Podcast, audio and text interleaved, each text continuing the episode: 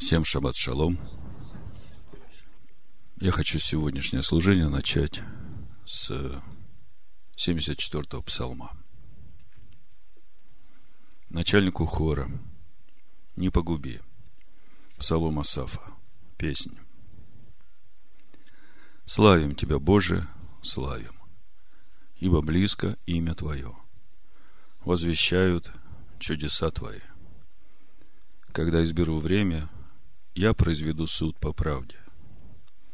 Колеблется земля и все живущие на ней. Я утвержу столпы ее. Говорю безумствующим, не безумствуйте, и нечестивым, не поднимайте рога, не поднимайте высоко рога вашего, не говорите жестоковыйно. Ибо не от востока и не от запада, и не от пустыни – возвышения. Но Бог есть судья. Одного унижает, а другого возносит.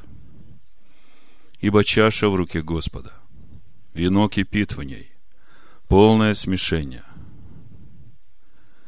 И Он наливает из нее. Даже дрожжи ее будут выжимать и пить все нечестивые земли. А я буду возвещать вечно буду воспевать Бога Яковлева. Все роги нечестивых сломлю, и вознесутся роги праведника. Шем Амашеха Ишуа. Амин. Итак, у нас сегодня недельная глава ТЦВ повели. И, в общем-то, вся недельная глава посвящена одеждам первосвященника и священников, которые нужно изготовить. Но начинается эта глава с повеления зажигать светильник. Причем, если читать на иврите, это повеление звучит так, что независимо от того, есть храм или нет, есть скиния или нет, светильник зажигать все равно надо. Это повеление Всевышнего. И на первый взгляд кажется, какая связь между повелением зажигать светильник с изготовлением одежд для первосвященника и священников. Кажется, что никакой связи нет. Но если смотреть глубже, то мы увидим, что есть прямая непосредственная связь. Мы сегодня об этом будем говорить. Я прочитаю несколько стихов из Торы, то, о чем мы сейчас говорим, и потом назову название проповеди и начнем смотреть, о чем же эта недельная глава говорит нам сегодня.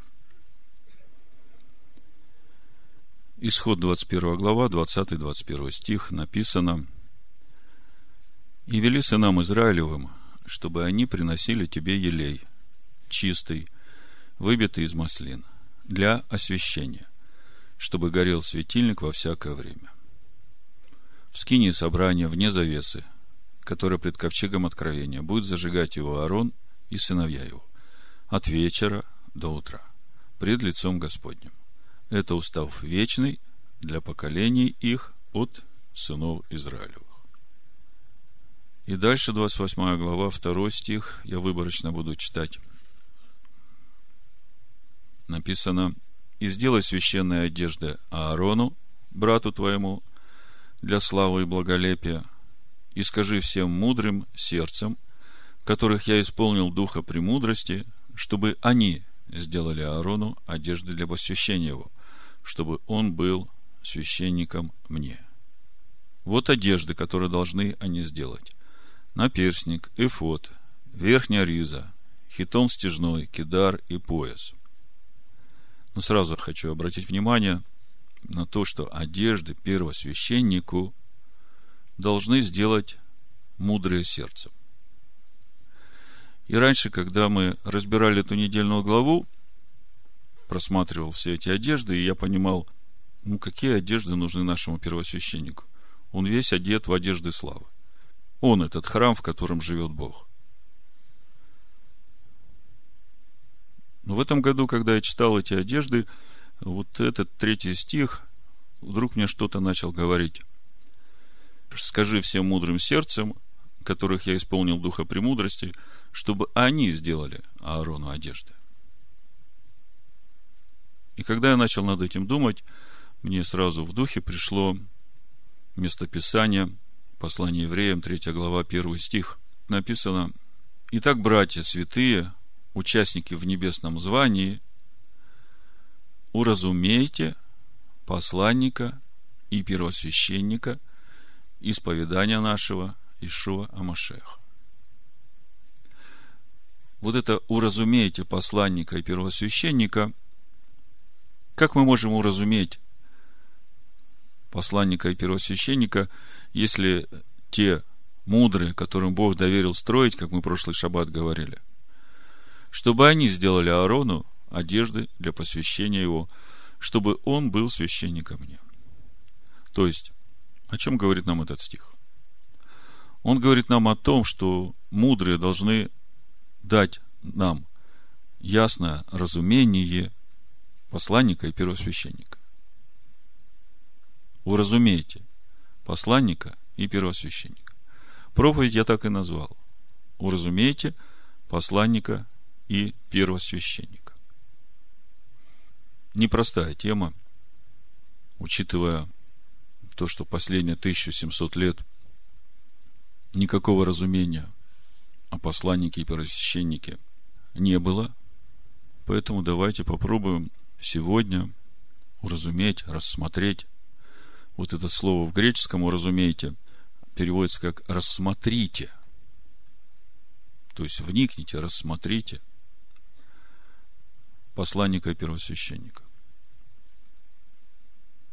Прежде чем мы углубимся в рассмотрение посланника и первосвященника, хочу задать вам один вопрос на разумение. В послании евреям написано, это первая глава, первый стих, Бог многократно и многообразно, говоривший из древля отцам в пророках, в последние дни сии говорил нам в Сыне. Так вот вопрос. Есть еще у меня тут несколько мест Писания из Нового Завета и пророков, и истории о том, как Бог говорит через своих посланников, через пророков. Так вот у меня вопрос. Этот вопрос в контексте того, чтобы нам уразуметь посланника и первосвященника. Это первый вопрос. Мы знаем, что Бог может вселяться в человека через веру в Иешуа.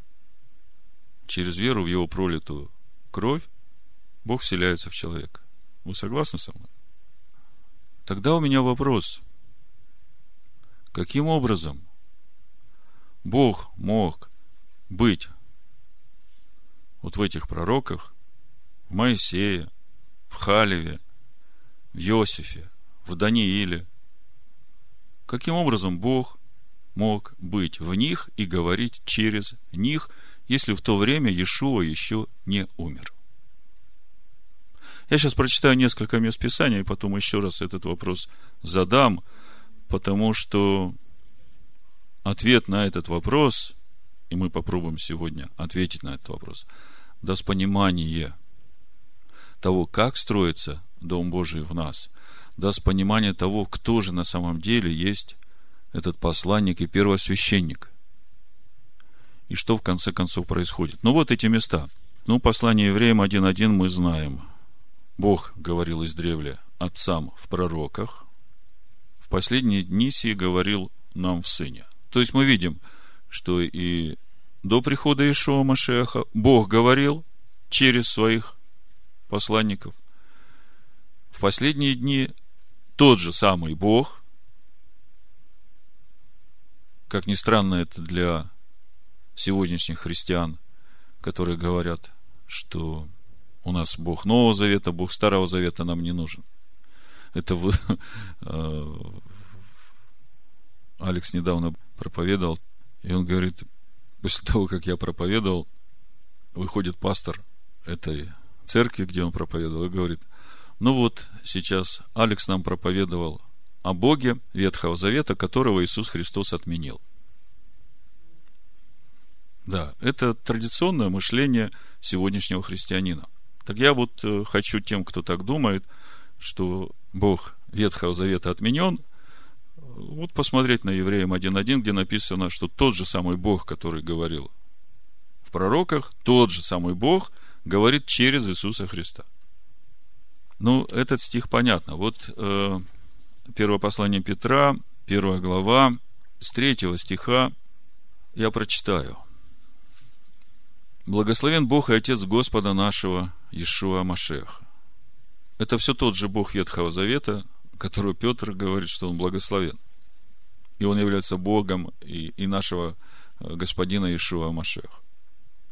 По великой своей милости, возродивший нас воскресением Иешуа Машеха из мертвых к упованию живому, к наследству нетленному, чистому, неувядаемому, хранящемуся на небесах для вас, силою Божию, через веру, соблюдаемых ко спасению, готовым открыться в последнее время.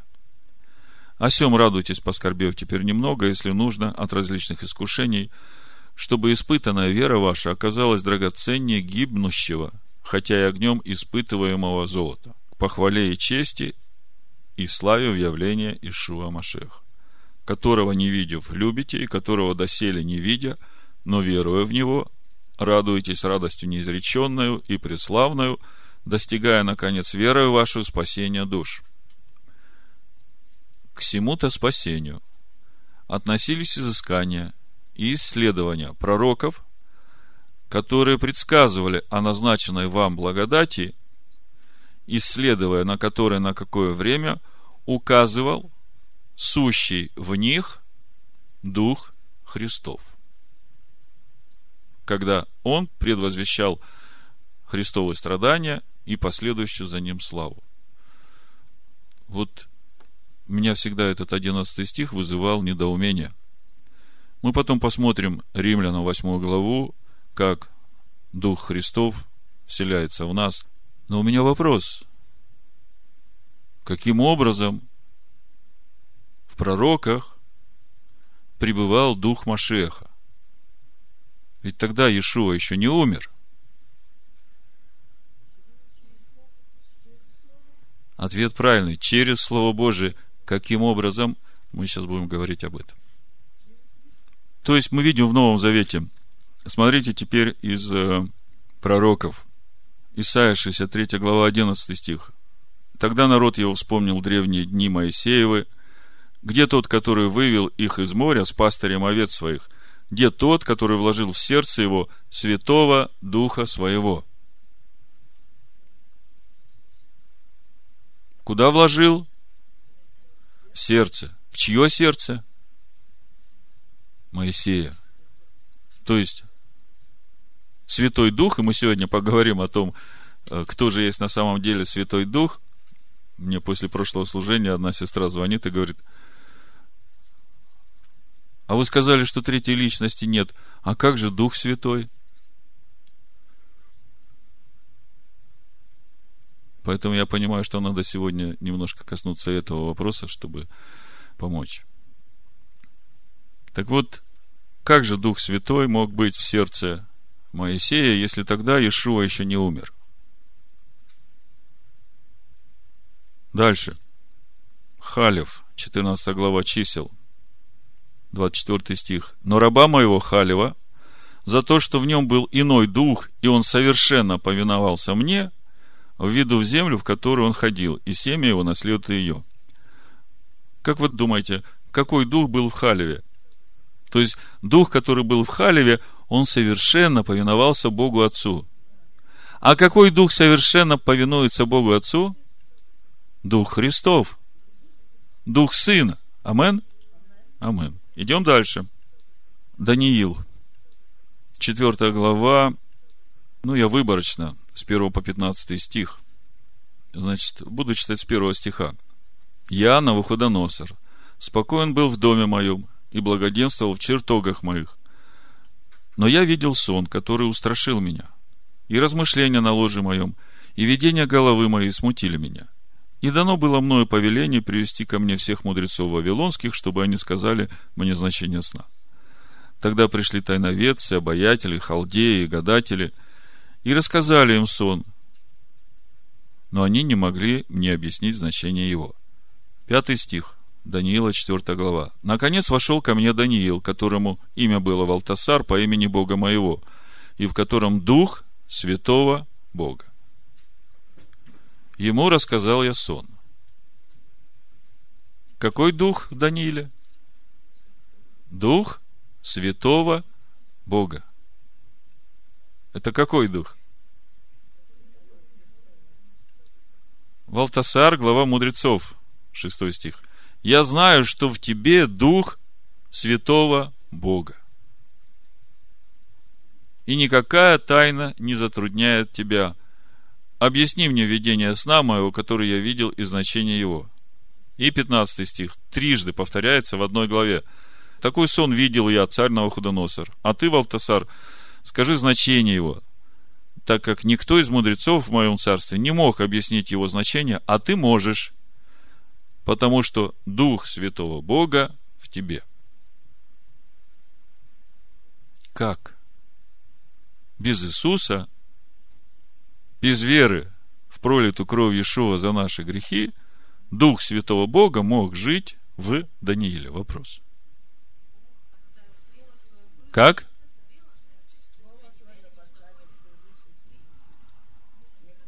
Ладно, дальше читаем. Бытие, 41 глава, 37 стих о Иосифе. Сие понравилось фараону и всем слугам его. И сказал фараон слугам своим, найдем ли мы такого, как он, человека, в котором был бы Дух Божий. Вы видите, как много в Торе и пророках мест, которые, в общем-то, противоречат нашему новозаветнему пониманию того, каким образом Дух Божий может быть в человеке. И ответ на этот вопрос – это тоже как бы составляющая, которую нам нужно рассмотреть, чтобы уразуметь посланника и первосвященника нашего. Потому что именно он поставлен над домом Бога. Почему над, я сейчас вам объясню. Но вот когда мы ответим на этот вопрос, почему Дух Христов, почему Дух Божий, почему Святой Дух, и дальше мы все это служим вместе и поймем, о ком речь идет и каким образом, то когда мы все это сложим вместе, тогда, я думаю, нам станет понятным и послание Иуды, первая глава, ну, там всего одна глава, 19 стих где написано, это люди, отделяющие себя от единства веры, душевные, не имеющие духа. Это люди, которые отделяют себя от единства веры, которые отделили себя от Торы Моисея, которые говорят, что через веру в Иисуса они получили Духа, но в итоге на своем пути познания и уразумения первосвященника и устроения из себя дома духовного,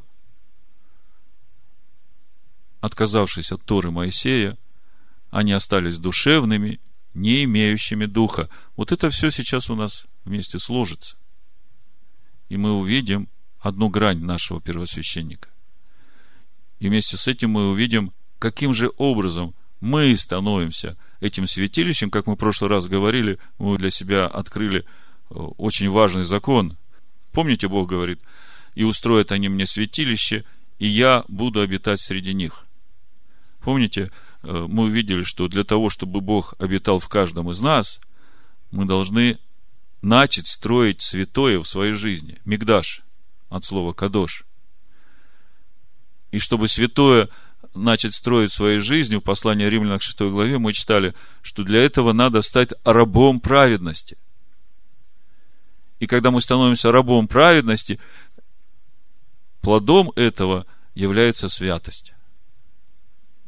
И вот когда наша жизнь полна плодов святости, как мы молимся в молитве «Отче наш», да святится имя Твое, да придет царствие Твое – то есть, когда мы начинаем светить Его имя, и как мы читали в 22 главе книги Левит, Бог говорит, соблюдайте заповеди мои, повеления и уставы, не бесчестите святого имени моего, ибо я, тетраграмматон, освящающий вас. Освящаю, когда вы не бесчестите. То есть здесь вот этот процесс. Мы заботимся о святости, мы становимся рабами праведности, через это устрояется мигдаш, святилище. Каким образом это святилище устрояется, вот мы сейчас будем продолжать этот разговор, и через это мы еще больше начнем разуметь природу нашего первосвященника и посланника Бога, Ишуа Амашех. Еще одна мысль очень важна. Это второй момент, который я хочу так с краешку только захватить, потому что оба эти вопроса, оба эти момента помогут нам. Вы же понимаете, что это все тайна скрытая.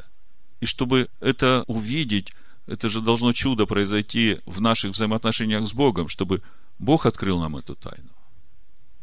Так вот, еще один важный момент, который нам сегодня нужен для того, чтобы нам уразуметь посланника и первосвященника. Я его для себя назвал потерянным звеном. Это для краткости, чтобы, когда вы начнете вспоминать, о чем там была речь. Но первый вопрос, как Бог мог говорить через пророков, как Бог мог обитать в пророках. А второй вопрос о потерянном звене. И это все для того, чтобы нам уразуметь посланника и первосвященника. То есть это как бы наводящее или как бы направляющее в том, э, где мы будем дальше двигаться, чтобы понимать и раскрывать для себя природу Машеха. Так вот, о чем речь. Давайте прочитаем Ефесянам сначала пятую главу, а потом я скажу эту мысль. С 25 стиха буду читать. Послание Ефесянам, 5 глава, с 25 стиха по 33. Мужья, любите своих жен, как и Машех возлюбил церковь и предал себя за нее. Церковь, я надеюсь, вы понимаете, это не здание, да? Это собрание людей, эклезии. Чтобы осветить ее, очистив баню водную посредством слова, чтобы представить ее себе славную церковью, не имеющей пятна или порока, или чего-либо подобного, но чтобы она была свята и непорочна. Так должны мужья любить своих жен, как свои тела. Значит, смотрите, речь идет о взаимоотношениях Машеха со своей церковью, а дальше Павел говорит, так и мужья должны любить своих жен, как свои тела. То есть, по сути, речь идет о том, что церковь является его телом. Ибо никто никогда не имел ненависти к своей плоти, но питает и греет ее, как и Господь церковь. Потому что мы члены тела его, члены тела чьего? Машеха. От плоти его и от костей его. А это очень интересно мы члены тела его, от плоти его и от костей его. Посему оставит человек отца своего и мать, и прилепится к жене своей, и будут двое одна плоть. Почему посему оставит человек отца и мать, и прилепится к жене своей, и будут одна плоть? Скажите мне. Потому что когда вначале Бог сотворил человека, они были одно, эхад. Мужское и женское было в этом человеке одно, эхад. Посему, так как Бог сотворил вначале, а потом разделил, когда человек спал, выделил из него жену, а потом привел к Адаму эту жену, Адам говорит, вот кость от костей моих, плоть от плоти моей. Будет моей женой. Так почему, посему? Потому что сначала были одно. Вот я об этом хочу сказать, как о потерянном звене. То есть, до того, как Адам и Ева стали двое, они были одно.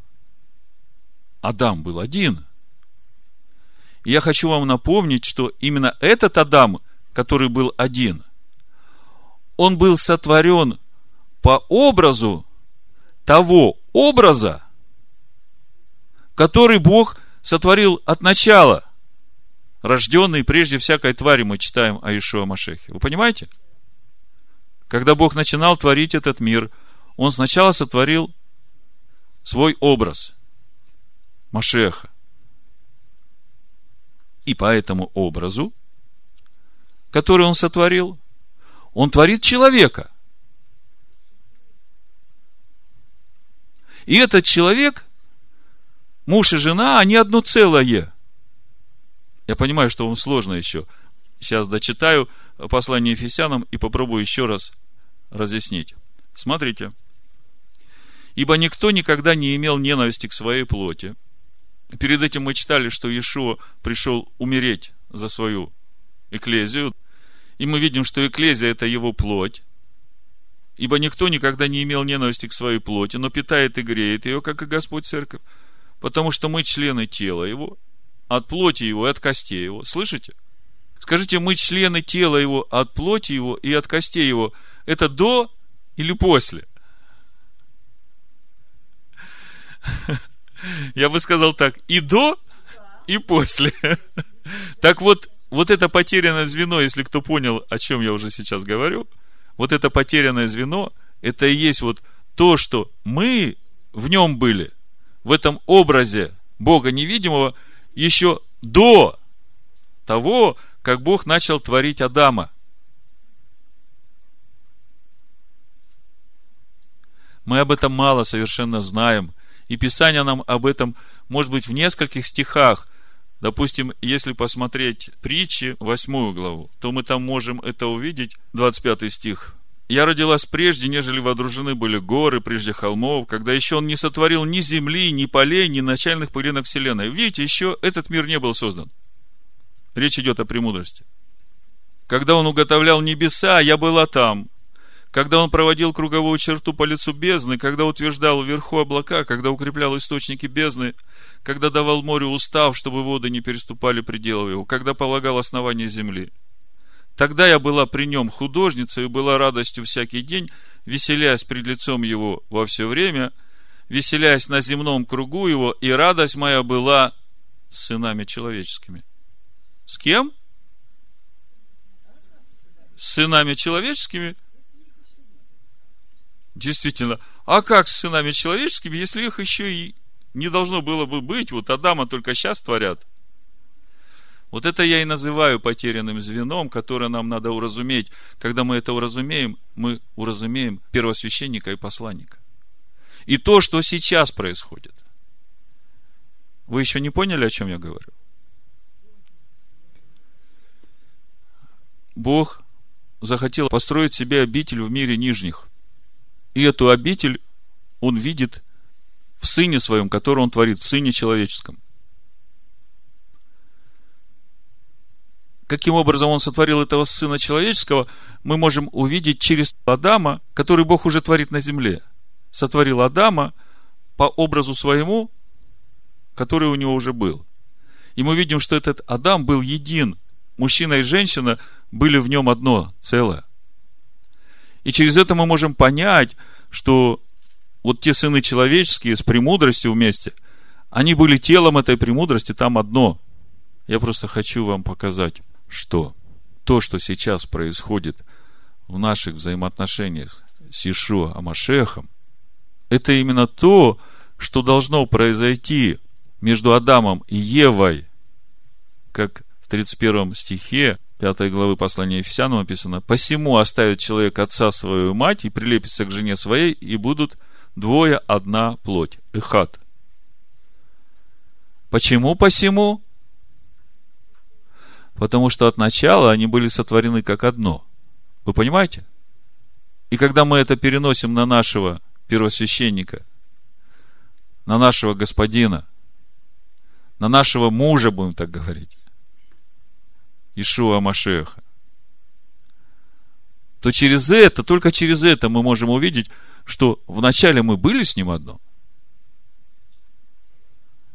А вот теперь он приходит в этот мир, умирает за наши грехи, чтобы очистить нас, баню водную, и представить себе славную церковью, не имеющую пятна и порока, и дальше, чтобы мы стали кость от кости, плоть от плоти его. И когда это произойдет, мы будем с ним одно. А когда мы с ним станем одно, тогда Бог будет един. Теперь понятно?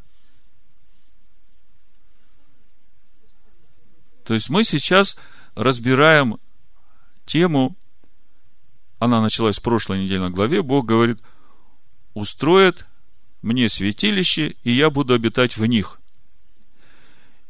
И мы, когда читаем Писание, у нас как бы, ага, эта глава говорит об этом, эта глава говорит о том, эта глава говорит о еще о чем-то, и у нас это как бы еще, ну, все вместе не сложилось, и кажется, как отдельные абзацы чего-то не взаимосвязанного.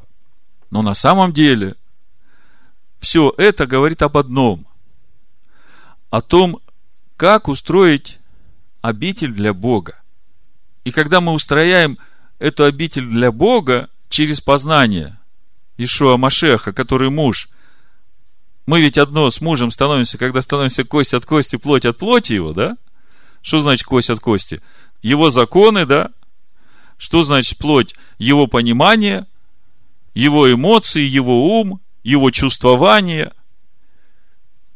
Мы все это принимаем как свое, и тогда мы с ним становимся одно. Не было для вас сложно. Я надеюсь, вы ухватили эту мысль. Вот это очень важно, как бы держать в центре. Это как красная нить. Она помогает понимать вообще все, что происходит в наших взаимоотношениях с Ишуа Машехом, для чего это происходит. Когда Бог говорит, я, тетраграмматон, тот, которого небеса знают как Элогим. Я Бог и нет иного. Скажите, наш Бог Отец, он мужского рода или женского? Вот когда мы видим, когда в первой главе творится мир, мы видим, что творит Элогим. Слово сказал, стало. Вам это напоминает мужа в семье? А когда мы видим, как начинает твориться человек, мы видим там уже тетраграмматон – там милость, там все время забота, там все время любовь, защита. Это как бы проявление вот этой женской природы. Так вот, вот этот Бог, Адонай Элагейну, он творит свой образ, который потом называет «Ты сын мой, я ныне родил тебя». Он творит его по своему образу. И мы видим, что когда он его сотворил – он был одно с сынами человеческими. Сыны человеческие были как тело его.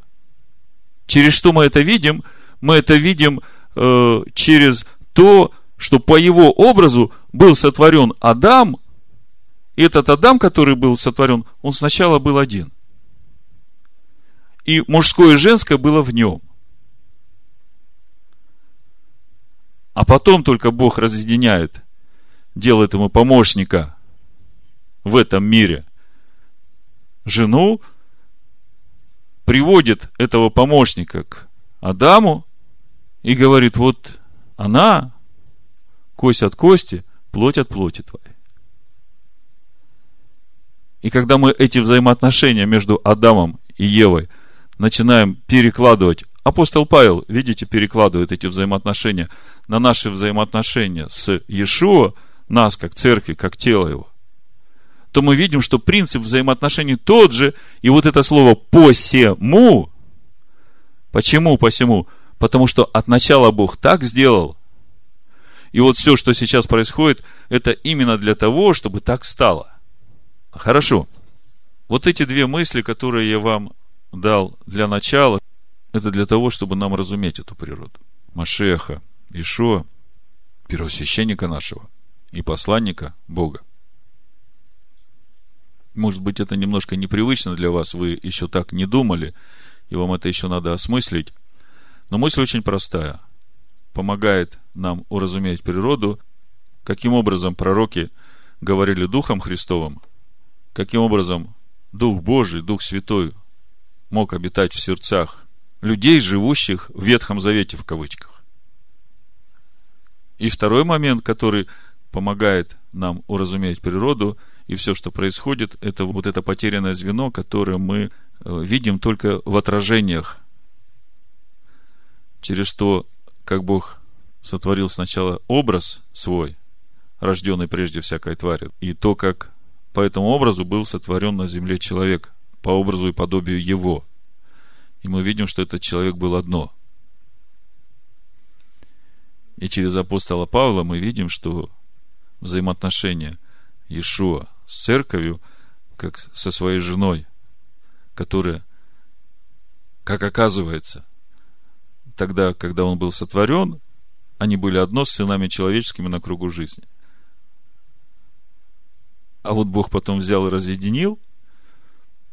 Мы помним, для чего разъединил, когда с Адамом это произошло. Для того, чтобы был помощник, соответственный ему. Помните? Соответственный. То есть полное отражение. И мы читаем, жена – это слава мужа. Хорошо. Давайте теперь ближе к Писаниям попробуем уразуметь нашего первосвященника. Послание евреям, 3 глава, с 1 по 6 стих написано. Итак, братья святые, участники в небесном звании, уразумейте посланника и первосвященника исповедания нашего Ишуа Машеха. Послание евреям, 3 глава, с 1 стиха. Который верен поставившему его, кому верен? Богу Отцу как и Моисею во всем доме его. В чьем доме? Вот это, я хочу, чтобы вы помнили все время. Бог повелел, чтобы мы построили ему святилище. Исход 25.8. Значит, Моисей верен во всем доме его, так же, как и Иешуа. Ибо он, Ишуа Машех, достоин тем большей славы перед Моисеем, чем большую честь имеет в сравнении с домом тот, кто устроил его. О чем здесь?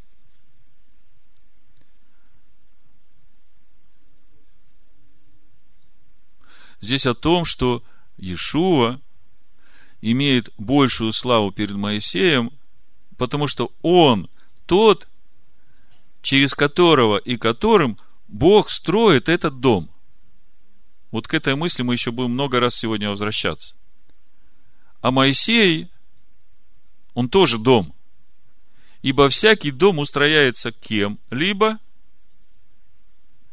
а устроивший все есть Бог. Ну, сразу. Всякий дом устрояется кем-либо. Речь идет о Доме Божьем, да? А устроивший все есть Бог. Как это понять? Так кто дом строит? Машех или Бог?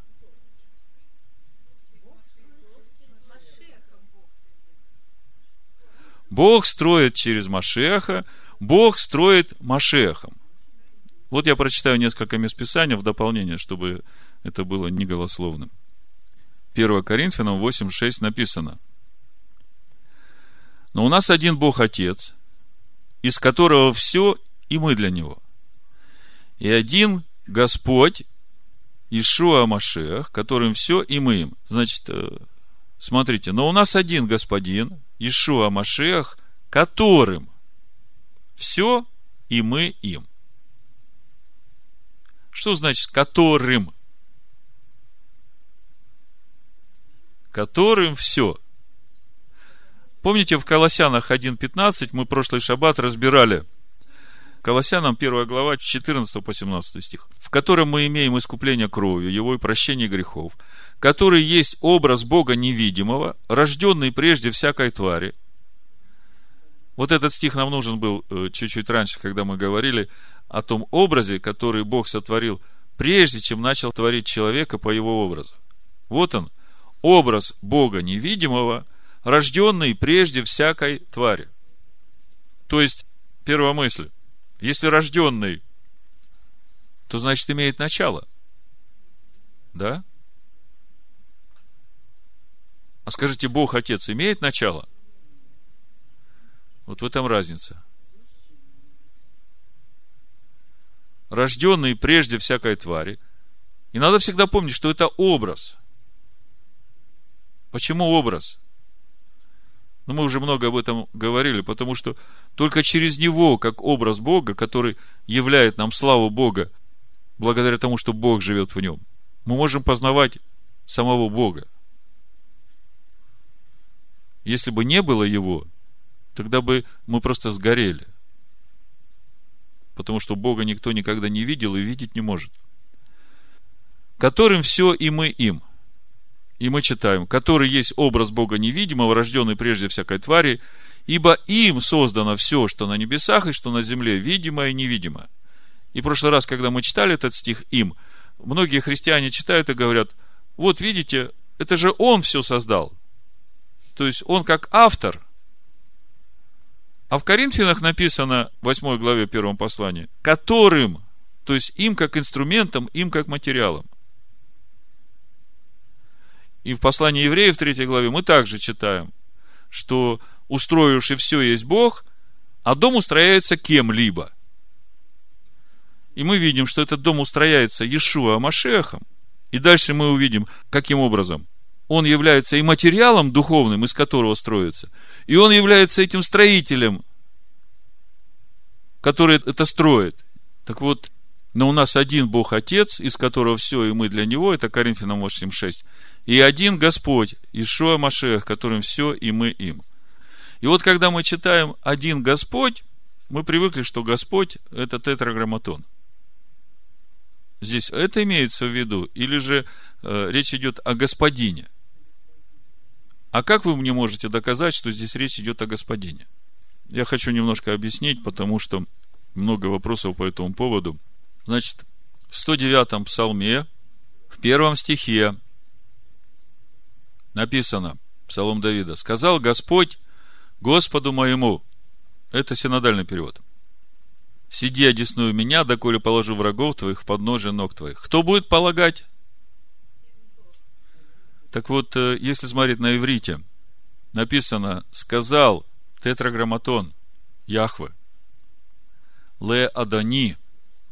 Есть Аданай, а есть Адани. Чем отличается? Адонай во множественном числе, Адани в единственном. Адонай как господа мои, и это обращение всегда ко Всевышнему. Адани – господин наш. Вот в Новом Завете все время читаем, подошли и говорят к Иешуа, Господь наш, Господь наш. На самом деле, господин, господин, потому что он тогда еще и не был прославлен, и никто не знал, кто он. А уже написано в Новом Завете, что все к нему как к Господу обращаются и думают, что это тетраграмматон. Так вот, очень важно. Адани и Адонай. Если читать без огласовок, написано совершенно одинаково. Все буквы те же самые. А огласовки поставили-то за 200 лет примерно до прихода Ишуа.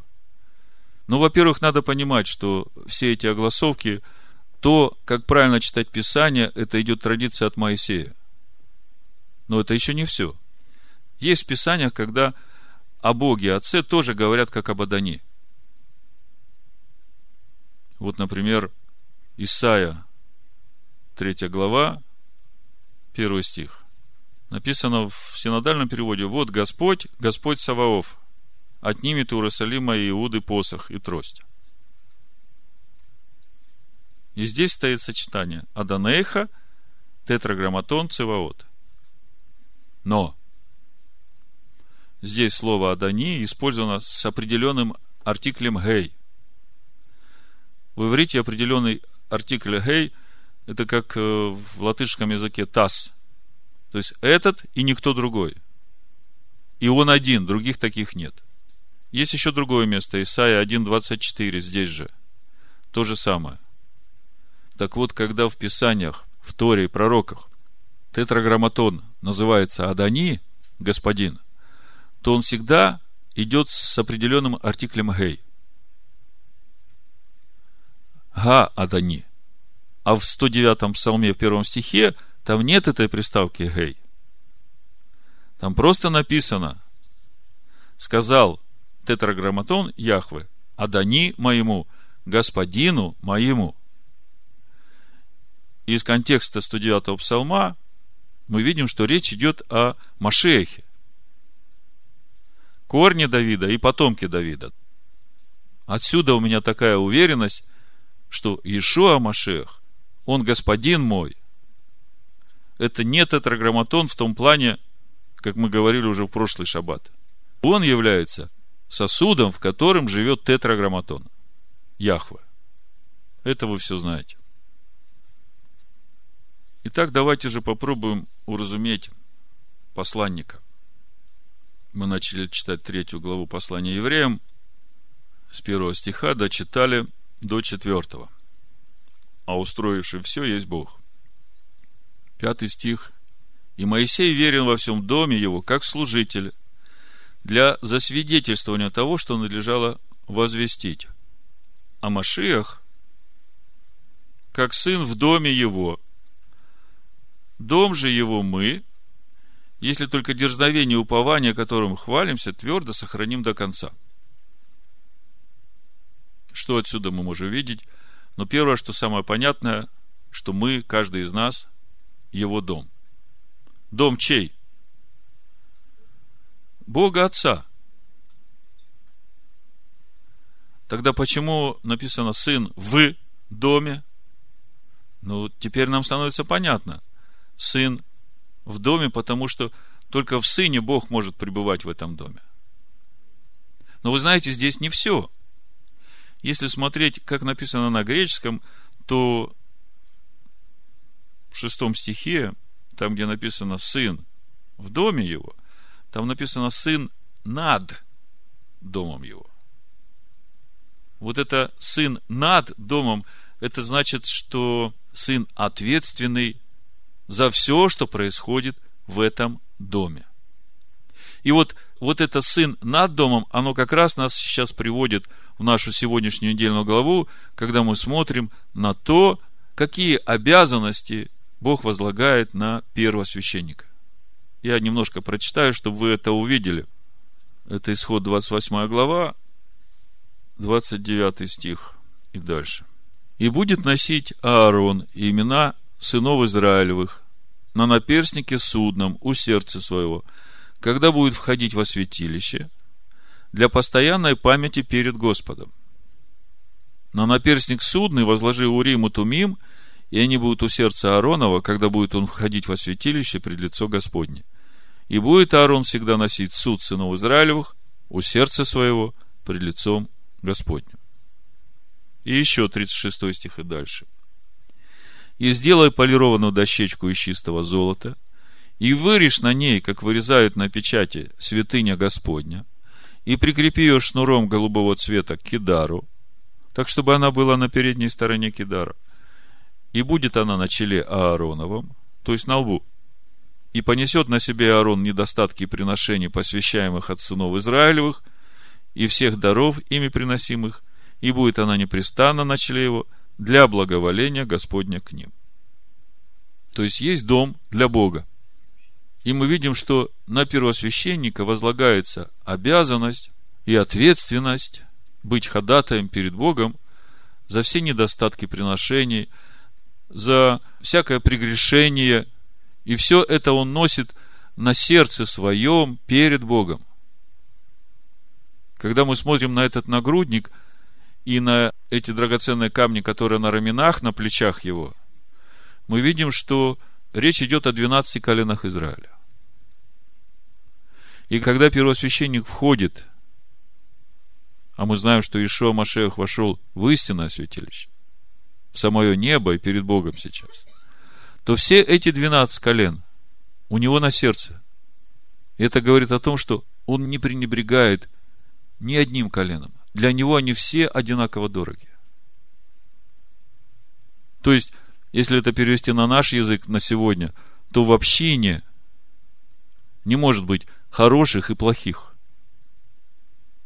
Если вы хотите познать своего первосвященника, а вы тело его, и понять, как он думает, когда он стоит перед Богом и ходатайствует, то у него нет продвинутых, и у него нет никаких, типа того, что да, этот совсем никакой.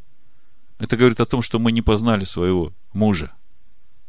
У него все одинаково ценные и драгоценные, и он всех их несет пред Господа. И когда написано суд на сердце, это речь не идет о том, что он приговоры какие-то выносит им. А это речь идет о том, что он ходатайствует перед Богом за то, чтобы помочь каждому избавиться вот от того, что заставляло человека делать что-то неправильно. Помните, как народ приходил к Моисею просить суда у Бога? И весь суд заключался в том, что человек, который приходил просить суда, ему не приговор выписывали, ага, ты вот это сделал, значит, тебе вот за это полагается вот столько-то. А речь шла о том, чтобы рассмотреть суть поступка и увидеть, что в человеке заставило его сделать этот поступок, чтобы помочь ему вот это увидеть, что заставило, и дать мотивацию избавиться от этого. Вот этот суд Иешуа носит на своем сердце. Он помогает нам это увидеть, он ходатайствует перед Богом, чтобы э, помочь нам от этого избавиться. Так вот, когда мы читаем в послании э, евреям в третьей главе, что он сын в доме, и он первосвященник, речь-то идет о том, чтобы нам уразуметь первосвященника. Заметьте, все послание евреям о том, чтобы уразуметь первосвященника и посланника. Послание кому? Евреям. А разве в Новом Завете евреи есть? Это же в Ветхом Завете евреи были. Причем тут евреи вообще?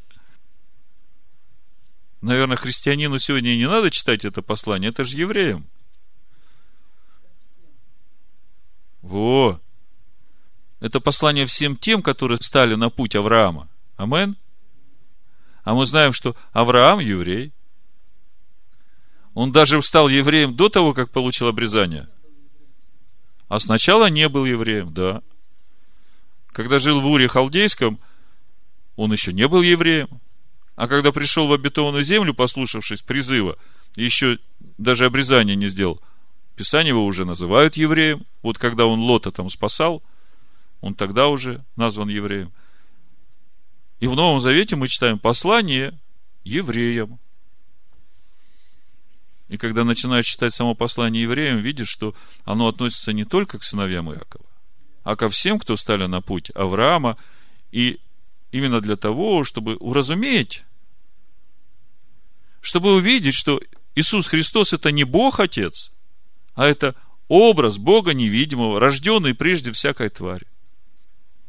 Итак, мы видим, что первосвященник, он Машех, и сын в доме, и он, как первосвященник над всем домом, то есть он ответственный за устроение этого дома – Давайте немножко из послания евреев почитаем, что пишет автор о своем разумении посланника. Буду первую главу с первого стиха читать. Мы уже читали, еще раз прочитаю. Бог многократно и многообразно говоривший из древля отцам в пророках, последние дни сии говорил нам в Сыне, которого поставил наследником всего, через которого и веки сотворил, сей, будучи сияние славы и образ ипостаси его, и держа все словом силы своей, совершив собой очищение грехов наших, воссел одесную престола величия на высоте, будучи столько превосходнее ангелов, сколько славнейшее перед ними наследовал имя. Здесь надо немножко остановиться, чтобы просто понять, о чем здесь речь. Мы прошлый шаббат говорили, что Имя ему, которого никто не знал, он Слово Бога. Имя, которое Бог превознес выше всех имен. И это именно то имя, в котором живет Бог. Когда в 23 главе книги Исход мы читаем, вот я посылаю ангела моего, в котором имя мое. И вот этот ангел, в котором все Слово Бога, его надо уразуметь, он больше всех. Потому что мы знаем, каждый ангел – это служебный дух. И суть каждого ангела – это то слово, которое Бог посылает на землю, чтобы оно исполнилось. Каждый конкретный ангел – это каждое конкретное отдельное слово. Помните, когда Авраам встречает трех посланников, три ангела? Один среди них Машех и еще два ангела. Один ангел послан для того, чтобы разрушить Содом, Гамору и все города, а другой ангел послан для того, чтобы вывести Лота и его семью из Содома. То есть, каждый ангел посылается только с одним заданием, с выполнением только одного слова, которое Бог посылает. Но если вместе все сложить, каждое слово Бога, то тогда получается Машех. Потому он превосходнее всех ангелов. Он начало творения, он Слово Бога. Все остальное только реализация. Но несложно. Так, на практическом народном языке э, доступном. То, как я это вижу сейчас, как я понимаю. Ибо кому, когда из ангелов сказал Бог, ты сын мой, я ныне родил тебя. Слышите? Но это опять идет о образе Бога невидимого, рожденном прежде всякой твари. И мы знаем, что Он и есть это Слово Бога. И я буду ему отцом, и он будет мне сыном. Также, когда вводит первородного во Вселенную, заметьте, вводит первородного во Вселенную. Говорит, да поклонятся ему все ангелы Божии. Ибо об ангела сказано, ты творишь ангелами своими духов и служителями своими пламенеющий огонь, а о сыне престол твой Божий век века. Жезл царствия твоего, жезл правоты. Ты возлюбил правду, возненавидел беззаконие, посему помазал тебя Боже, Бог твой. Смотрите, какое сочетание. Боже и Бог. Ишо говорит, все вы боги, к кому обращены Священное Писание, к кому обращено Слово Бога. Тот, кто принимает это Слово, становится причастником божеского естества, как Петр пишет во втором послании в первой главе. Ты возлюбил правду, возненавидел беззаконие, посему помазал тебя Боже, Бог твой, елеем радости более соучастников твоих. Ну, если бы Боже это и был Бог Отец, то получается, что Бог Отец помазал сам себя. А тут написано, Бог твой. Бог чей? Ишуа Машех. Помазал его. Дальше вторая глава, 10-12 стих мы продолжаем рассматривать посланника и первосвященника, чтобы уразуметь 10 стих, 2 глава послания евреям. Ибо надлежало, чтобы тот, для которого все и от которого все, приводящего многих сынов в славу, вождя спасения их, совершил через страдания. Ибо и освящающий, и освящаемые все от единого. Вот тут уже интересно. И освящающий, и освящаемые. Все от единого. Помните потерянное звено? Поэтому он не стыдится называть их братьями, говоря, возвещу имя Твое братьям моим, посреди церкви воспою Тебя. Дальше. Послание евреям, 5 глава. То есть мы сейчас говорили о том, э, как уразуметь посланника. Сейчас э, мы коснемся того, как уразуметь первосвященника. Помните, Машех над домом его, как мы читали. Не сын в доме, а сын над домом. Ибо всякий первосвященник из человеков избираемый для человеков поставляется на служение Богу. Для чего поставляется первосвященник? На служение Богу для кого? Для человеков. То есть он первосвященник не ради того, чтобы быть первосвященником. Это типа того, что э, первосвященник ради первосвященника. Первосвященник изначально его главная задача служить для человеков перед Богом и служить от Бога для человеков. То есть, это такой сосуд, который в одну сторону ходатай, а в другую сторону учитель и наставник. Чтобы приносить дары и жертвы за грехи, могущий снисходить невежествующим и заблуждающим, потому что и сам обложен немощью. Это речь идет о священниках, которые из человека поставлялись, но обязанности-то те же. И посему он должен как за народ, так и за себя приносить жертвы о грехах. И никто, слушайте, сам собою не приемлет этой чести, но призываемый Богом, как и Аарон. То есть, первое, что важно понять, первосвященником никто сам по себе стать не может. Первосвященником может стать только тот, кого Бог призывает.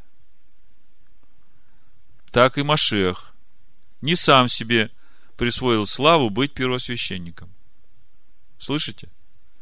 Но тот, кто сказал ему, ты сын мой, я ныне родил тебя, в другом месте говорит, ты священник вовек по чину Милхиседека.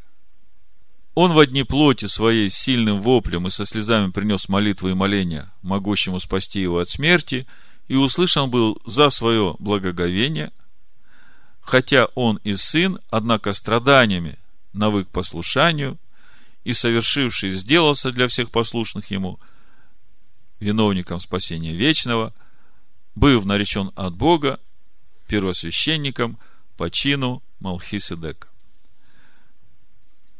Там в послании евреев дальше автор разъясняет суть этого чина, но если коротко, Малхиседек – царь Салима, без рода, без племени, подобный Сыну Божьему. Малхи Цедек перевести мой царь праведности. Иногда ошибочно переводят царь праведности, но на самом деле чин Малхиседека мой царь праведности. Это говорит о том, что тот, который носит этот чин, говорит о том, что тот, который является его царем, то есть Бог Отец, вот он праведность. Царь Салима, царь Шалома.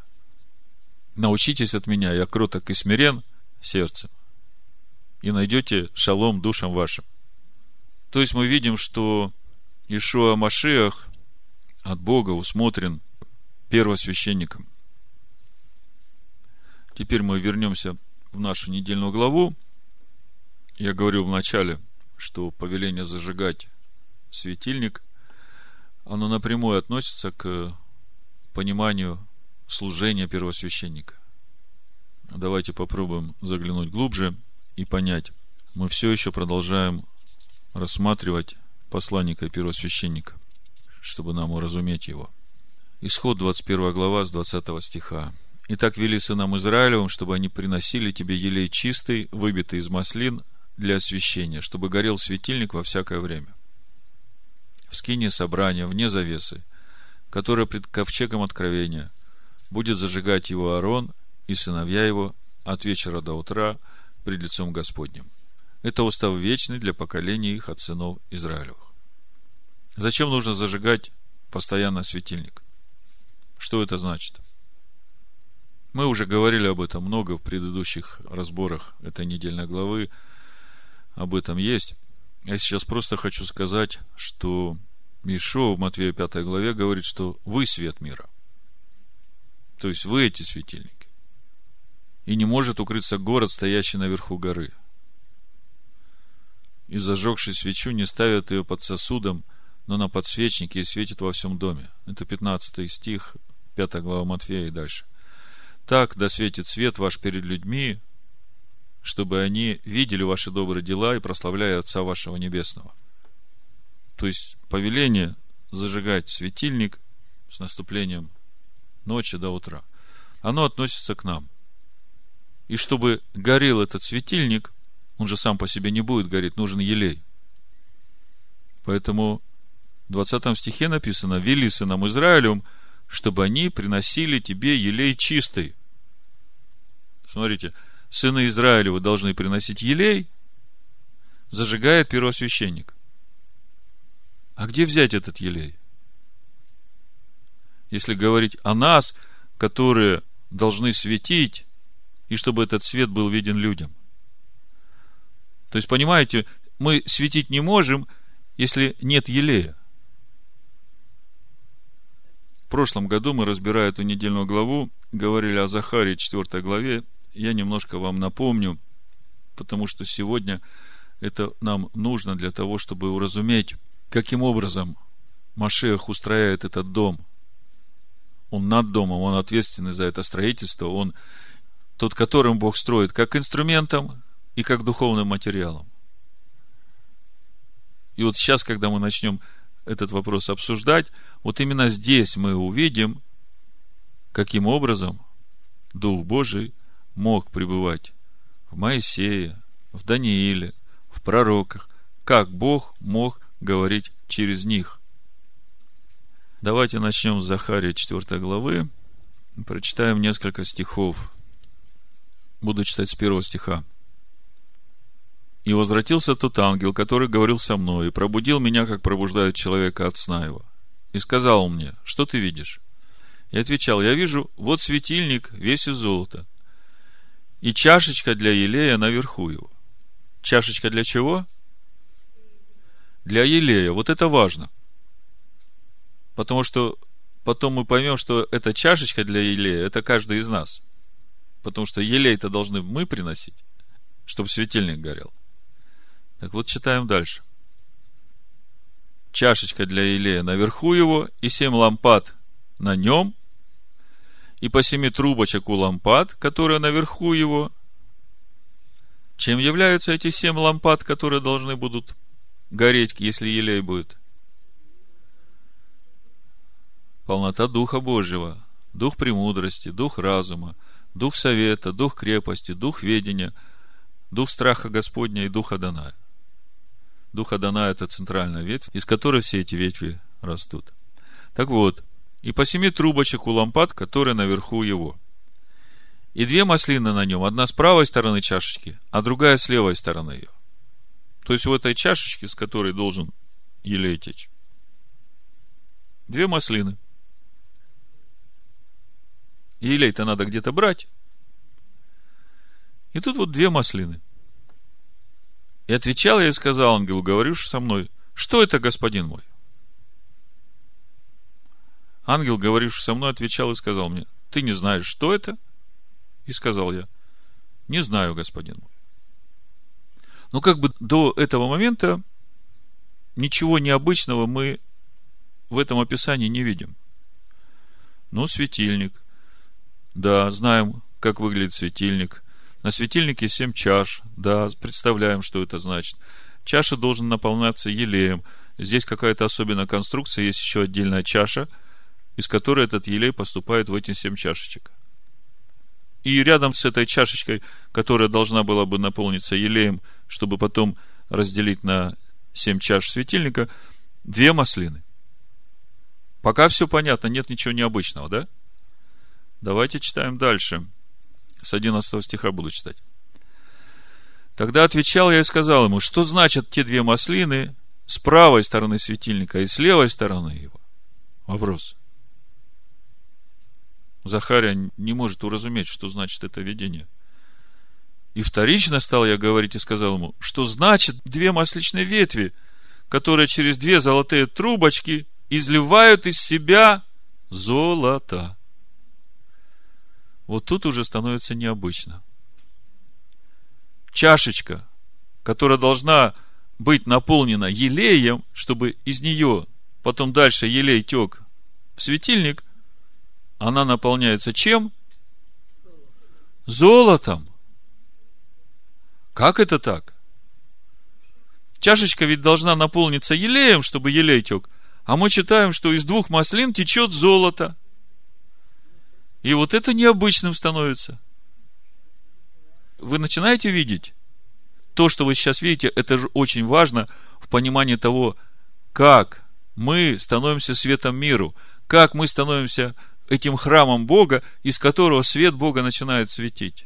Значит, вторично стал я говорить и сказал ему, что значит две масличные ветви, которые через две золотые трубочки изливают из себя золото. И сказал он мне, ты не знаешь, что это? Я отвечал, не знаю, господин мой. И сказал он, это два помазанные елеем, предстоящие Господу всей земли.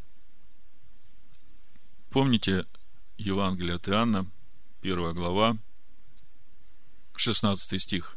«И от полноты его все мы приняли, и благодать на благодать. Ибо закон дан через Моисея, благодать же и истина произошли через Ишуа Машеха. Бога не видел никто никогда, единородный Сын, сущий в недре отчим, Он явил, показал нам Бога. Так э, что же есть эти две масличные ветви, которые изливают из себя не елей, а золото. Наполняют этим золотом чашу, и тогда из этой чаши уже начинает течь елей в светильник. Здесь можно сказать весь принцип того, как устраивается дом Бога. И здесь ответ на тот вопрос, как дух Машеха мог говорить через пророков, как Дух Божий мог жить в сердце Даниила, в сердце Моисея, в сердце Иосифа. Вот здесь ответ. Как пророки могли говорить Духом Христовым? То есть, из этих двух масечных ветвей течет золото и наполняет эту чашечку. И суть этого золота – это познание Машеха через наше познание учения Ишуа, апостолов, Торы и пророков. Мы об этом уже говорили. Если вы прослушиваете проповеди перед началом служения, то вам легко это все помнить. Так вот, золото. Если посмотреть на устроение скини, мы видим, что там есть вещи из дерева, которые обделаны золотом. Если посмотреть на ковчег, он обделан золотом и снаружи, и снутри. А есть вещи, которые просто золотые. И они, мы говорили, указывают нам на самого Машеха. Светильник, крышка ковчега. Так вот, даже если взять ковчег, который обделан золотом и изнутри, и снаружи, чтобы понять, что это значит, Ишуа говорит, в тот день вы узнаете, что вы во мне, а я в вас. Слышите? Ковчег, обделанный золотом, снаружи и изнутри. В тот день вы узнаете, что вы во мне, а я в вас. И когда вот так вот ты будешь обделан золотом, тогда ты уже ничего не будешь спрашивать. Тогда из тебя потекут реки живой воды.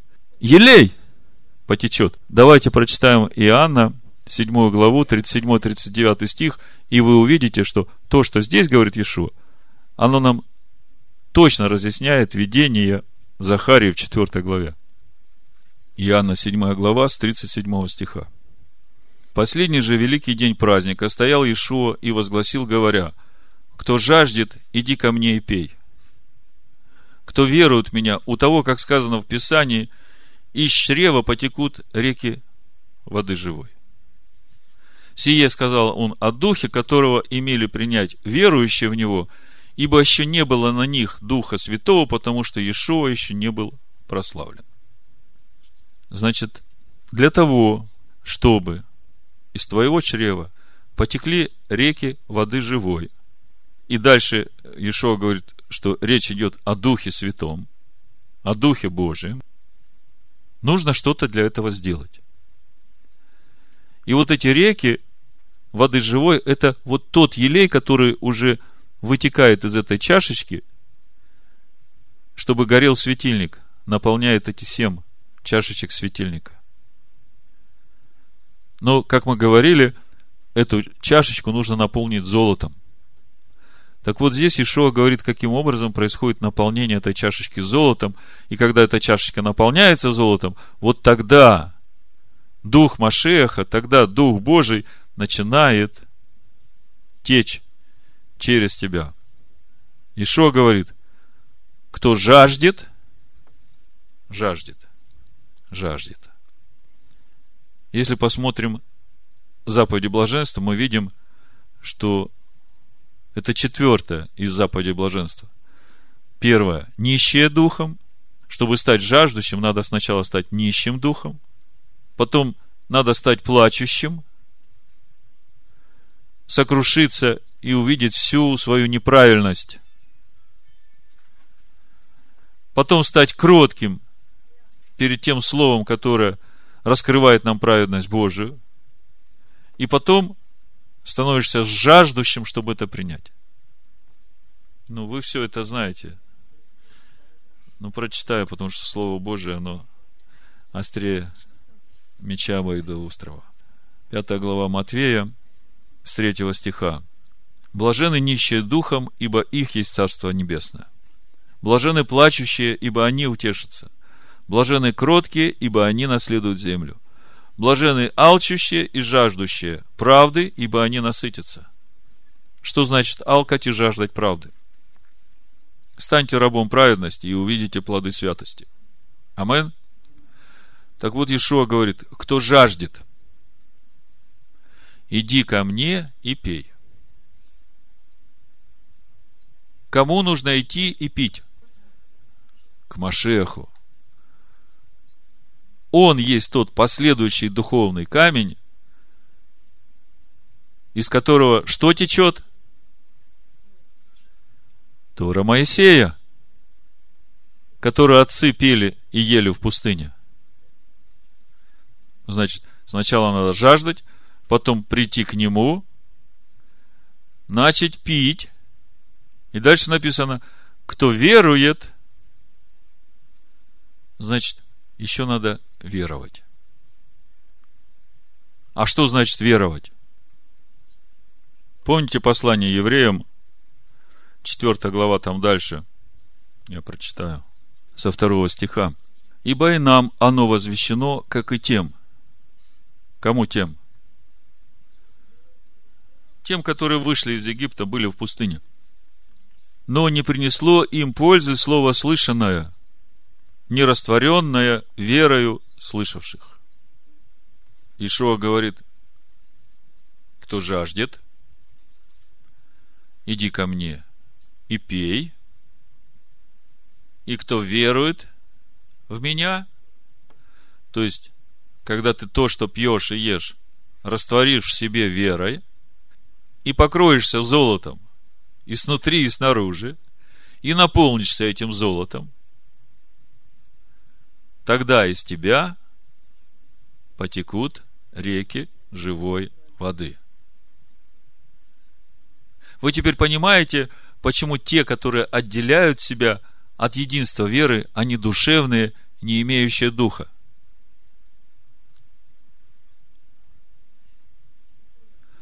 Золото – это что? –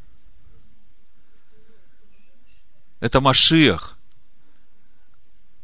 А Машиах где? В Торе. Теперь вы понимаете, каким образом пророки, Даниил, мы знаем, как Даниил жил, как они наполнились этим золотом, и когда мы понимаем, каким образом они наполнились этим золотом, тогда нам становится ясно, почему Дух Христов говорил через них, Дух Машеха – все определяет то, чем наполнен человек. Если ты наполнен этим золотом, а это золото течет из двух маслин, то вот тогда начинают течь реки живой воды. И речь идет о Духе Божьем, Духе Святом. Сейчас я хочу немножко об этом подробнее поговорить. Сие сказал он о Духе, заметьте, 39 стих. Сие сказал он о Духе, с большой буквы. Просто. Сие сказал он о Духе с большой буквы, которого имели принять верующие в Него. Это Евангелие от Иоанна, 7 глава, 39 стих.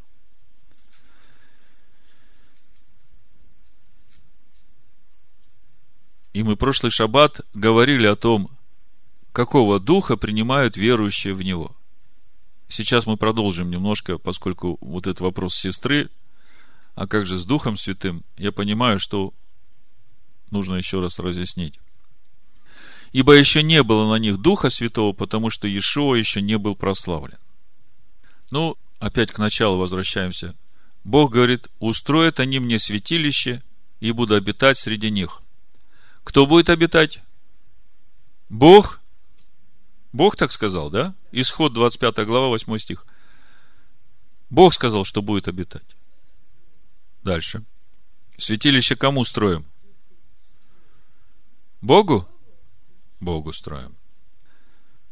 Тогда кого же должны принять те, которые наполняются золотом? Бога Отца или Духа Святого, как третью личность божества? Бога Отца.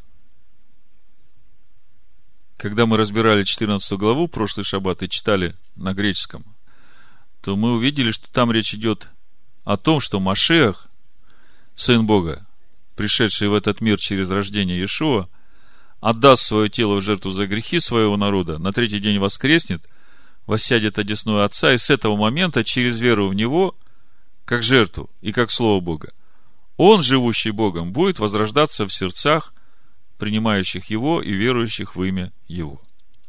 Я не буду здесь долго останавливаться. Мы подробно говорили прошлый шаббат. Мы остановились на 20 третьем стихе 14 главы. Иуда Нискариот говорит ему, Господи, что ты, ты хочешь явить себя нам, а не миру? А Ишуа говорит ему в ответ, кто любит меня, тот соблюдет слово мое, и Отец мой возлюбит его, и мы придем к нему, и обитель у него сотворим. И мы увидели, каким образом это происходит.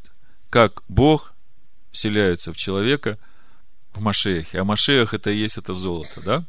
И для того, чтобы этим золотом покрыться, Ишуа говорит, кто любит меня и соблюдает Слово Мое. Так вот дальше, 24 стих здесь же, 14 глава. Не любящий меня не соблюдет слов моих, слово же, которое вы слышите, не есть мое, но пославшего меня Отца. Мы говорили о том, что Иуда Искариот не может понять. Ишуа говорит, мне надо уйти, и тут же говорит, приду к вам, не оставлю вас сиротами. А потом говорит, придет другой утешитель. И этот другой, это не то, что отличный от меня, а другой подобный мне. Потому что я сейчас тот, которого мир не видит, я сейчас с вами рядом хожу. А когда я уйду и приду к вам, тогда я уже буду в вас – мы с отцом придем и обитель вас сотворим, если вы будете ходить моими путями. И мы на этом остановились. Что вот этот другой, который придет, другой утешитель, это и есть Машех, который живет в Иешуа. Помните, в 10 главе послания евреям Машех, входя в мир, говорит, всесожжение и жертву ты не восхотел, но тело уготовил мне.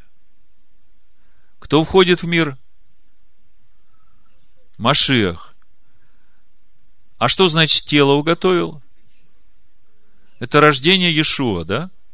То есть Машиах через рождение Иешуа входит в этот мир. Об этом же самом Исаия 9 глава. Младенец родился, сын дан нам. Младенец это Иешуа, а сын это Машех. Так вот, когда Иешуа разговаривает со своими учениками, они видят Иешуа. Они видят, как он ест, как он спит. И как бы Петр получил уже откровение, что он Машех, сын Бога живого. Но человек, который еще не был рожден свыше, не может понять, как это может быть, что вот он ходит рядом, он учит нас, он разъясняет нам Писание. Как это может быть так, что он уйдет, а потом придет и будет уже внутри меня, и будет делать то же самое с каждым лично? Вот ученики это не могут понять, потому что еще не было такого опыта у них, как рождение свыше. А Ишуа говорит, мне надо уйти, чтобы я пришел уже внутри вас жил. Сие сказал я вам, находясь с вами. Утешитель же, Дух Святый, которого пошлет Отец во имя Мое, слушайте, идет расшифровка утешителя. Духа Святого, которого Отец пошлет во имя Мое. Что значит во имя Мое? Он есть Слово. То есть Отец пошлет Духа Святого, я пока не буду расшифровывать, буду говорить так, как есть, Духа Святого в Слове. Он есть Слово, Машех. То есть, без Слова Его Дух, Дух Святой, не может в человеке жить. А мы уже полчаса говорим о том, что чтобы реки потекли, надо золотом наполниться. Утешитель же Дух Святый, которого пошлет Отец во имя Мое, научит вас всему, напомнит во все, что я говорил вам. Помните, Ишуа говорит, не называйте никого учителем, один у вас учитель Машех, не называйте никого наставником, один у вас наставник Машех, да? И вот Ишуа говорит, что этот утешитель придет и научит вас всему. Так кто же тогда утешитель? Это дух Машеха, сына Бога, живущий духом Бога. Понятно? Но чтобы вам легче было осмыслить суть утешителя, я приведу несколько мест Писания, и тогда вы э, однозначно уже будете утверждены, что речь идет не о третьей личности. Нету никакой третьей личности. Речь идет о Машехе, который сын Бога, который рожден прежде всякой твари, который является образом Бога невидимого. И в котором мы, как сыны человеческие, когда-то на кругу жизни радовались, будучи с ним одно. А теперь он приходит в этот мир – умирает за нас, чтобы исполнить то, что должно быть. Чтобы мы стали с Ним одно, чтобы в конечном итоге исполнилось намерение Бога иметь жилище в этом мире, который Бог сотворил, в Сыне. Так вот, смотрите. Утешитель. Мы сейчас говорим об утешителе. Что Писание Нового Завета говорят об этом утешителе? 2 Коринфянам, 1 глава, 3 и 5 стих. Я напомню. Название проповеди уразумеете посланника и первосвященника исповедания нашего Ишуа Амашех. Вот мы продолжаем рассматривать посланника и первосвященника. 2 Коринфянам, 1 глава, 3-5 стих. Суть утешителя. Благословен Бог и Отец Господина нашего Ишуа Машех, Отец милосердия и Бог всякого утешения, утешающий нас во всякой скорби нашей, чтобы и мы могли утешать находящихся во всякой скорби тем утешением. Вам уже это слово утешение как бы пересекается с 14 главой утешителем, да? Смотрите.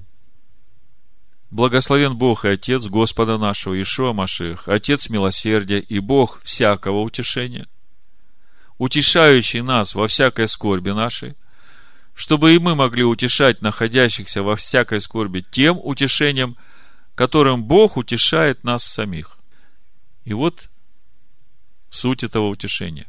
Ибо по мере, как умножаются у нас страдания Машеха, умножается Машехом и утешение наше. Слышите, да? Тогда кто в конечном итоге является нашим утешителем? Машех – и через Машеха Бог утешает нас. И каким образом происходит это утешение? Когда мы на стойку казни возносим все наше человеческое ради того, чтобы принять его, наполниться этим золотом. Слышите, да? То есть 2 Коринфянам, 1 глава, 5 стих говорит о том, что утешитель наш – это Машех, и через Машеха Бог утешает нас. Каким образом, дальше мы еще увидим. Дальше. Послание римлянам, 8 глава. Буду читать с 8 стиха. Посему живущие по плоти Богу угодить не могут. Что значит жить по плоти? Ну, Павел очень строг в своих посланиях к плотским, которые пытаются делами по плоти заслужить себе оправдание перед Богом. Потому что плоть и кровь Царства Божьего не наследуют, вы должны понимать. Святилище для Бога устрояется в сердце человека. Не в плотском сердце. Но вы не по плоти живете, а по духу, если только Дух Божий живет в вас. Кто живет? Дух Божий. Читаем дальше. Если же кто Духа Христова не имеет, тот и не его. Какой дух надо иметь? Дух Христов – а что, получается, что Дух Божий есть Дух Христов, или чего-то здесь не хватает, что надо разуметь? Я вам сказал, что Дух Христов – это Сын Бога. И Он живет Духом Бога. Если сказать, а в чем отличие Духа Христова от Духа Божьего? Мы говорили, что Дух Христов имеет начало, Дух Божий безначален, да? И мы говорили, что Дух Христов, Он потому и Сын – Потому что он полностью повинуется всему, что говорит Бог.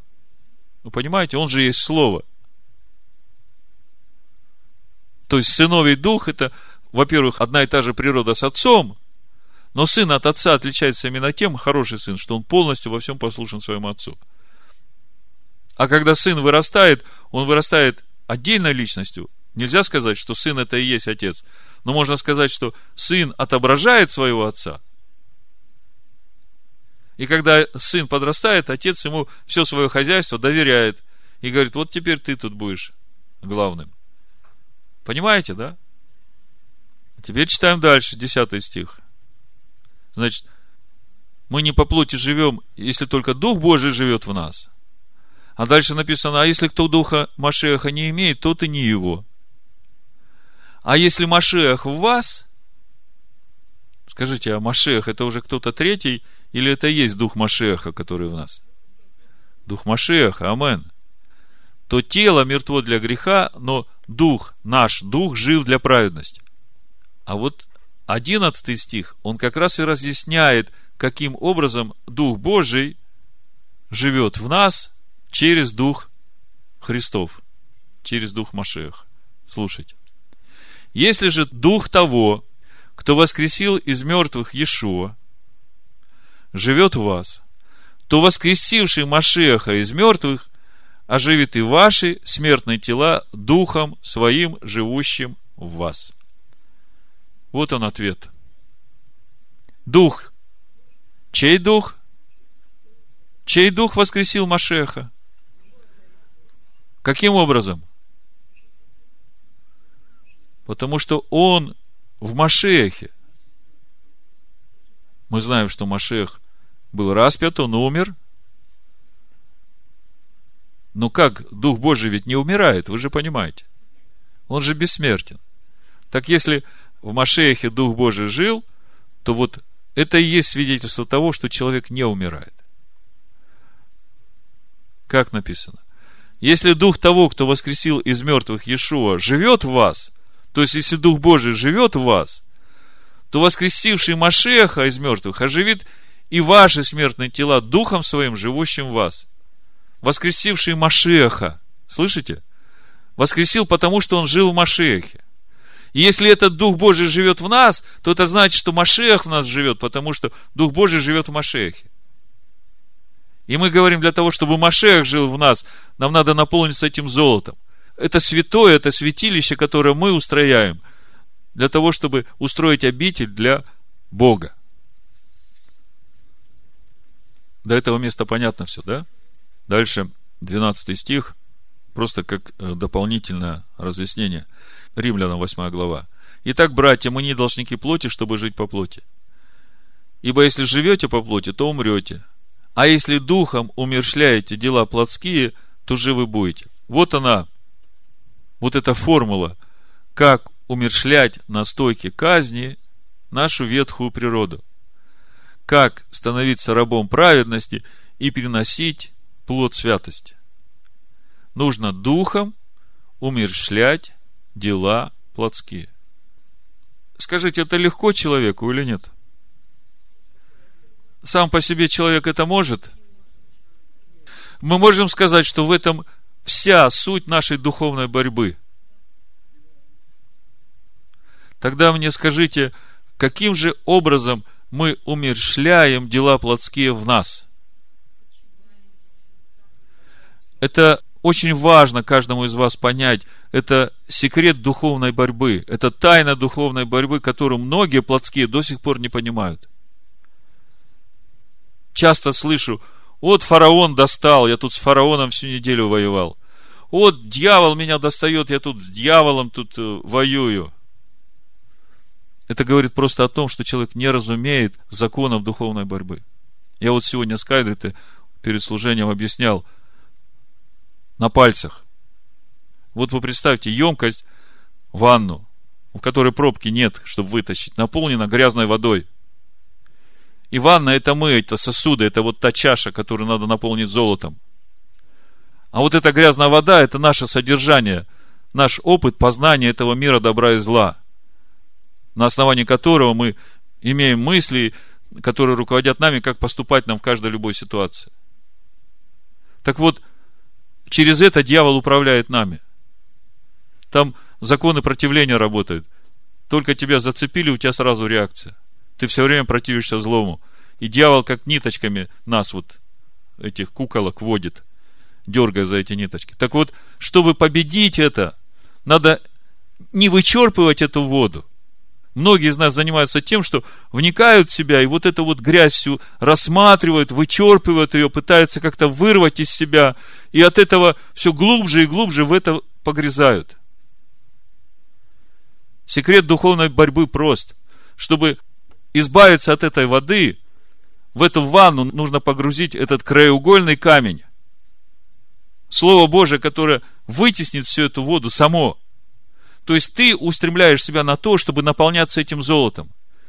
И в этом секрет твоей победы. Ты смотришь на Машеха. Ты наполняешься его природой. Ты смотришь, как он там и там поступал. И тогда вот то, что ты пытался из себя вычерпать, оно само вытеснится. Понимаете? Вы смотрите не в ту сторону, когда вступаете в эту духовную борьбу. Вы смотрите назад, а надо смотреть вперед. Вы смотрите на прошлое, а надо смотреть на Машеха, который есть, есть вы. Так вот, если духом умершляете дела плотские, то живы будете. И суть этого умершления – наполняйся золотом. Размышляй над словом и смотри, как тебе надо поступать в той и другой ситуации. Стань рабом праведности и наполнишься этим золотом, потому что плод – это святость, а святость – это и есть золото. Ибо все, водимые Духом Божиим, суть Сыны Божии, вот так и приходит Дух Божий в тебя. Потому что вы не приняли духа рабства, чтобы опять жить в страхе, но приняли духа усыновления. Слышите? Опять это взаимосвязь. Мы принимаем дух усыновления, это кто? Дух Христов, дух Машеха, дух Сына Бога. Но именно в этом духе Дух Божий – которым взываем Ава Отче. Сей самый Дух и свидетельствует Духу нашему, что мы дети Божии. Вы слышите, как приходит в нас свидетельство, что мы дети Божии? Это не от того, что я, э, как раньше помню, э, в христианской церкви, тебе надо верить, что ты дитя Божие, вот исповедуй, что ты сын Божий, ты верь в это, и все, ты будешь сыном Божьим. И я как бы исповедую – а чувствую, что-то не работает. Чувствую, что это вообще мимо, это противоречит всякой логике. Внутри наполнен своими желаниями, своим гневом, своим раздражением, обидами, претензиями. И тут же прихожу в воскресенье, я дитя Божие, я все могу в Иисусе Христе. И вперед пошел завоевывать мир для себя. Это все внешнее, это все плотское. Там нет духа. А вот когда я смотрю на Машеха, смотрю на Слово Божие, пью его воду, ем его пищу и наполняюсь этим золотом, и наполняюсь, вот там устраивается обитель. По-другому быть не может. Там, где будет золото, там будет Дух Божий. Там, где будет Дух Христов, там будет говорить Дух Божий, и вы теперь понимаете, как Дух Божий мог говорить через пророков. Если вы исследуете жизнь любого пророка, вы увидите там полное посвящение и отречение от самого себя. Трепет и благоговение перед каждым словом Бога. И теперь вы понимаете, почему Иуда говорит, те, которые отделяют себя от единства веры, душевные, не имеющие духа. То есть мы видим, каким образом Дух Бога вселяется в нас – Теперь вы начинаете понимать, почему хула на духа не простится. Помните, Иешуа сказал, всякая хула на сына человеческого простится, а хула на духа не простится. Потому что, в принципе, если спросить сегодня у христианина, то это противоречит всякой логике, который верит в триединого Бога. Почему, э, значит, хула на Духа Святого, то есть на третью личность Божества, не простится, а хула на вторую личность Божества простится? если они все Бог Отец, Бог Сын и Бог Дух Святой, это как бы три личности одного Бога. Кто-нибудь э, может из христиан ответить на этот вопрос, почему именно хула на Духа Святого не простится? Я сейчас объясню, почему. Потому что нету третьей личности, а есть Дух Божий, который в Машехе живет. И поэтому, когда Иешуа Духом Бога изгонял бесов, исцелял людей – те, кто хулили его за это, они хулили Бога, живущего в нем. И поэтому Ишуа говорит, меня можете хулить. Но если вы хулите того, кто все это делает, ребята, это не простится. Вот тогда все понятно, да? Но если читать Новый Завет, мы это же можем увидеть. Давайте посмотрим сами. Матвея, 12 глава, с 22 стиха. Прочитаю, и вы сами это увидите. Да я больше читаю для тех, которые первый раз будут слушать эту проповедь в интернете или в записях. Тогда привели к нему бесноватого, слепого и немого. И исцелил его. Так что слепой и немой стал и говорить, и видеть. И дивился весь народ и говорил, не это ли Машех, сын Давидов? Фарисеи же, услышав сие, сказали, он изгоняет бесов не иначе, как силою Виельзевула, князя бесовского. Но Ишуа, зная помышления их, сказал им, всякое царство, разделившееся само в себе, опустеет, и всякий город или дом, разделившийся сам в себе, не устоит. И если сатана сатану изгоняет, то он разделился сам с собою. Как же устоит царство его?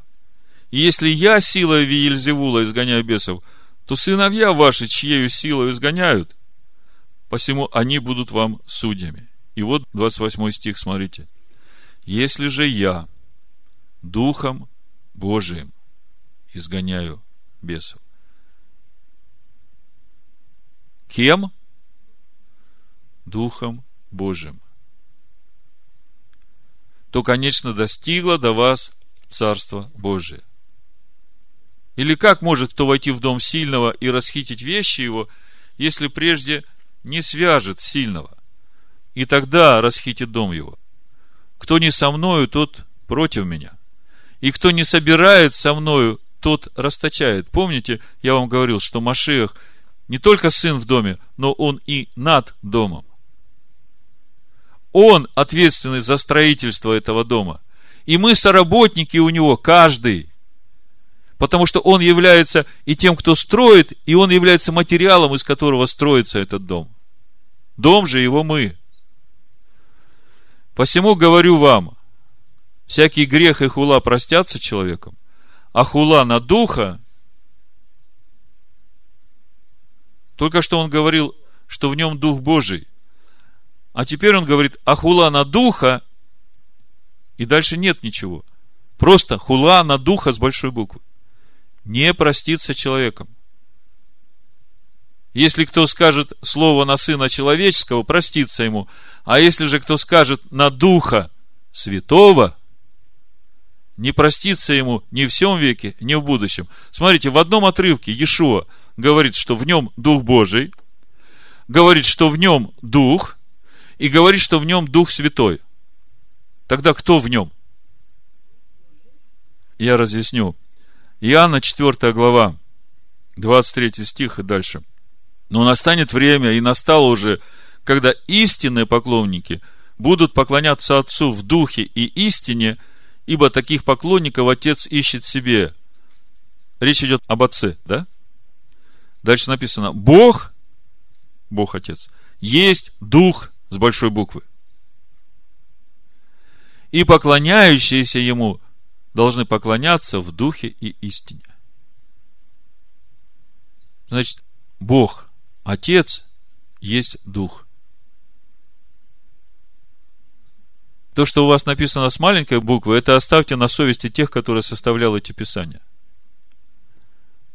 Но если речь идет о Боге, Отце, то я понимаю, что все должно быть с большой буквы. Написано, Бог есть Дух.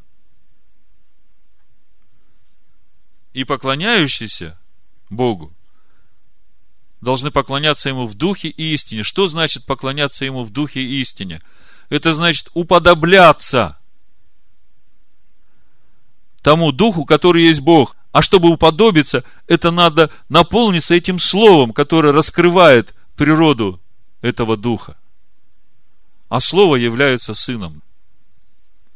Мы знаем, что Бог есть свят. Свят свят, свят Господь Саваоф. Мы это все знаем, да? И мы видим, что этот святой Бог является Духом.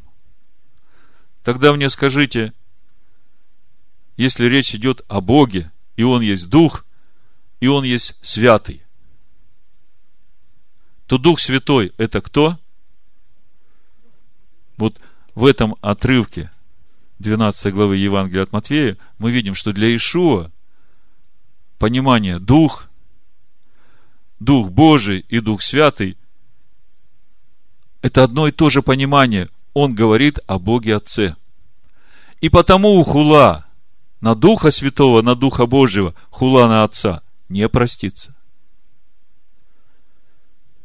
Как проповедь называется? Уразумейте посланника и первосвященника. Возвращаясь к содержанию сегодняшней недельной главы, что нужно нам для того, чтобы принести елей для светильника? Что нужно нам для того, чтобы нам быть светом этому миру? Нам нужно наполниться золотом. Нам нужно покрыть свое сердце изнутри и снаружи этим золотом. И тогда из тебя потекут реки живой воды. Тогда из тебя потечет этот елей. И ты будешь светить в этом мире. И свет твой будет виден.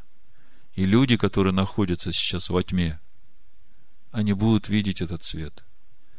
И будут знать, куда идти. И будут знать, как идти. Я думаю, на этом закончим. Помолимся, чтобы этот свет действительно горел в нас, и чтобы этот свет был виден отсюда и до края земли. Да будет так во имя Амашеха Ишуа. Амин. Амин. Амин. Амин. Амин. Амин.